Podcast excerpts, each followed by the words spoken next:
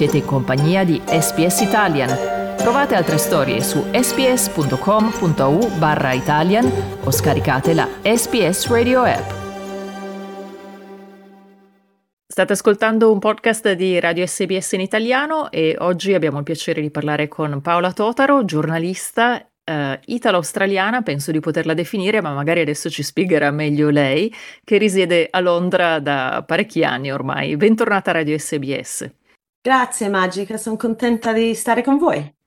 Paola, tu hai appena uh, pubblicato un articolo molto interessante su un argomento che è stato molto dibattuto qui in Australia, ma in particolare tra i nostri ascoltatori, le nostre ascoltatrici, ovvero l'italianità di Albanese, il nuovo primo ministro australiano che per alcuni è appunto di origine italiana, mentre altri hanno posto l'accento sul fatto che in realtà eh, è nato e cresciuto in una famiglia monogenitoriale con una sola mamma single che era in realtà irlandese. Mi è piaciuto molto il tuo punto di vista e lo trovo molto interessante perché dici in fondo però capisco bene questo appellarsi all'italianità di Anthony Albanese. Che cosa ti ha colpito della sua storia? Beh, io ho sentito un'intervista che lui ha fatto nel 2017 con un collega, eh, Antonio Dottore, alla radio in, in Adelaide e l'ho sentito due o tre volte e mi ha colpito moltissimo perché Albanese dice se stesso, sì, io sono figlio di, di madre single, che era di, di, origine irlandese, australiana, però io mi sento italiano. E poi ha spiegato che questa, questa sensazione di italianità, diciamo, ehm, l'aveva da quando era piccolo perché è cresciuto nei, nei sobborghi di Sydney, Haberfield, Leichhardt, che conosciamo tutti, che sono pieni di italiani. E così in, in un certo senso si sentiva parte di una comunità sapendo che aveva il nome, il nome naturalmente essendo proprio italiano e così eh, eh ovviamente da adulto ha, ha scelto di, di, cercare di trovare il papà, ma eh, nella maniera che lui lo, l'ha spiegato era letteralmente, aveva una, un desiderio proprio di trovare questa, questa origine, diciamo.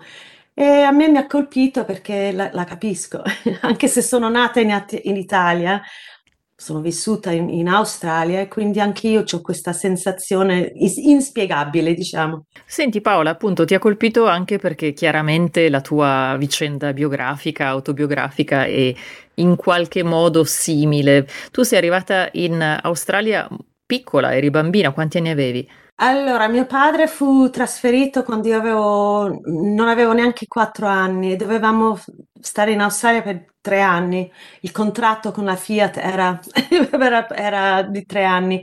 Poi ha continuato, ha allungato e infine quando la Fiat ha detto torna, devi tornare, mio padre ha deciso di rimanere in Australia. Però io ho fatto sempre l'estate in Italia, andavo dai nonni a Napoli dove sono nata in un certo senso, anche se sono cresciuta in Australia, amo l'Australia, anzi sono appassionata dell'Australia, però non mi sono mai sentita veramente australiana e quindi questa sensazione di, di italianità la capisco, veramente la sento, diciamo. Tu però chiaramente avevi una connessione forte con l'Italia perché i tuoi genitori parlavano italiano in casa, andavi appunto spesso in Italia dai tuoi nonni, però sottolineavi anche che non era facile all'epoca avere anche solo un cognome italiano. Com'era l'Australia dell'epoca? Beh, l'Australia dell'epoca, quando io ero a scuola, anche se sono cresciuta in, un, in una parte di Sydney piuttosto non era una, pers- una, parte difficile o povera, diciamo, però è stato, per me almeno era, è, è stato difficile perché le parole che usavano al tempo, WOG, eccetera, eccetera, adesso ci siamo appropriati e, e usiamo con un senso d'umore, erano brutte. E, io, molte storie non gradevoli, avevo anche un, un lo stesso insegnante che fu molto difficile perché non diceva mai il mio nome Paola Toltaro, diceva sempre potato, tomato, al, faceva ridere i, ragazzini. Io mi ricordo l'ultimo giorno della scuola, del, del sixth class, grade six diciamo, sono caduta e ho sentito che l'osso del, del braccio destro ha fatto un crack piangendo, essendo, avendo 9-10 anni, ha detto no, ma tu sei, sei, italiana isterica. E non ha chiamato i miei genitori, quindi ho fatto tutta la giornata a scuola con il braccio eh, rotto, quindi sai, queste, queste cose ti rimangono, diciamo.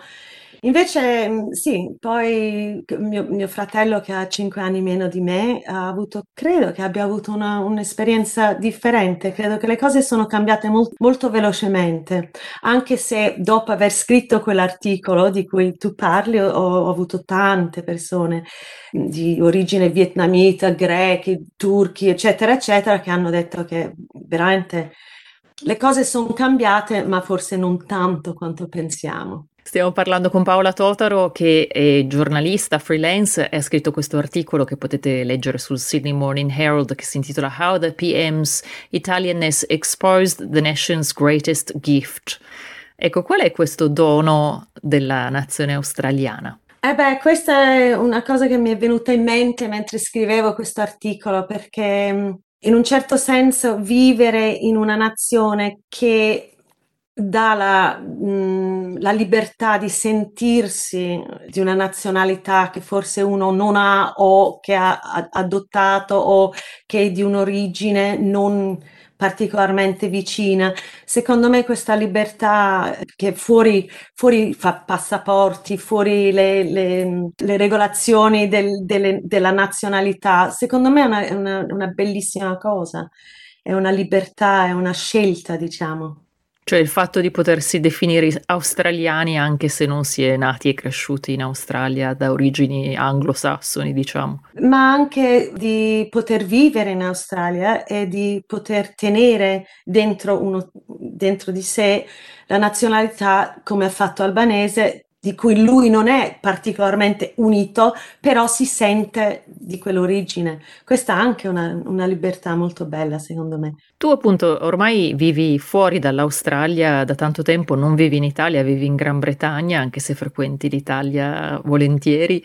Come ti senti? Come ti definisci? Perché io all'inizio ti ho detto italo-australiana, uh, ma tu come ti descrivi? Beh, io mi sono sempre di- definita italo-australiana, però quando sono andata, sono, mh, mm, sono stata inviata in, a Londra per il Sydney Morning Herald Age, io c'era a un certo punto sono cambiate le regolazioni e io ho perso la mia residenza italia- eh, australiana.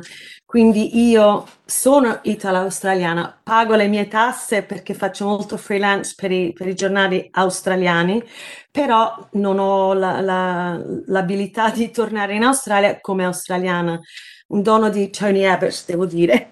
Quindi io adesso mi chiamo, più che altro mi chiamo Britalian, perché adesso vivo qui da 14 anni e ho la residenza in, nel Regno Unito, e, però ho il passaporto italiano, quindi sì, al momento sono Britalian, almeno che me lo cambiano. Se posso tornare in Australia sarò Italo-Australian di nuovo.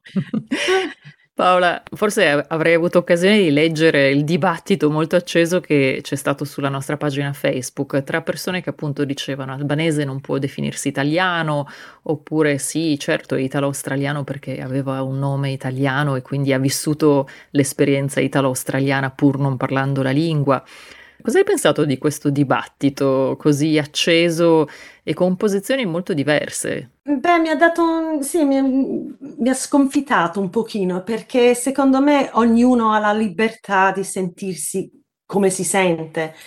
Per me la sua spiegazione di come è cresciuto, eh, della storia della mamma, del fatto che ha, ha, aveva questo nome particolarmente italiano, che ha vissuto in una comunità particolarmente italiana e questa, questo desiderio proprio di trovare questa origine, per me è, è una bellissima cosa. Quindi se lui si definisce così, così è, secondo me. Non è, è una cosa sua, personale. Che va al di là dei documenti, insomma.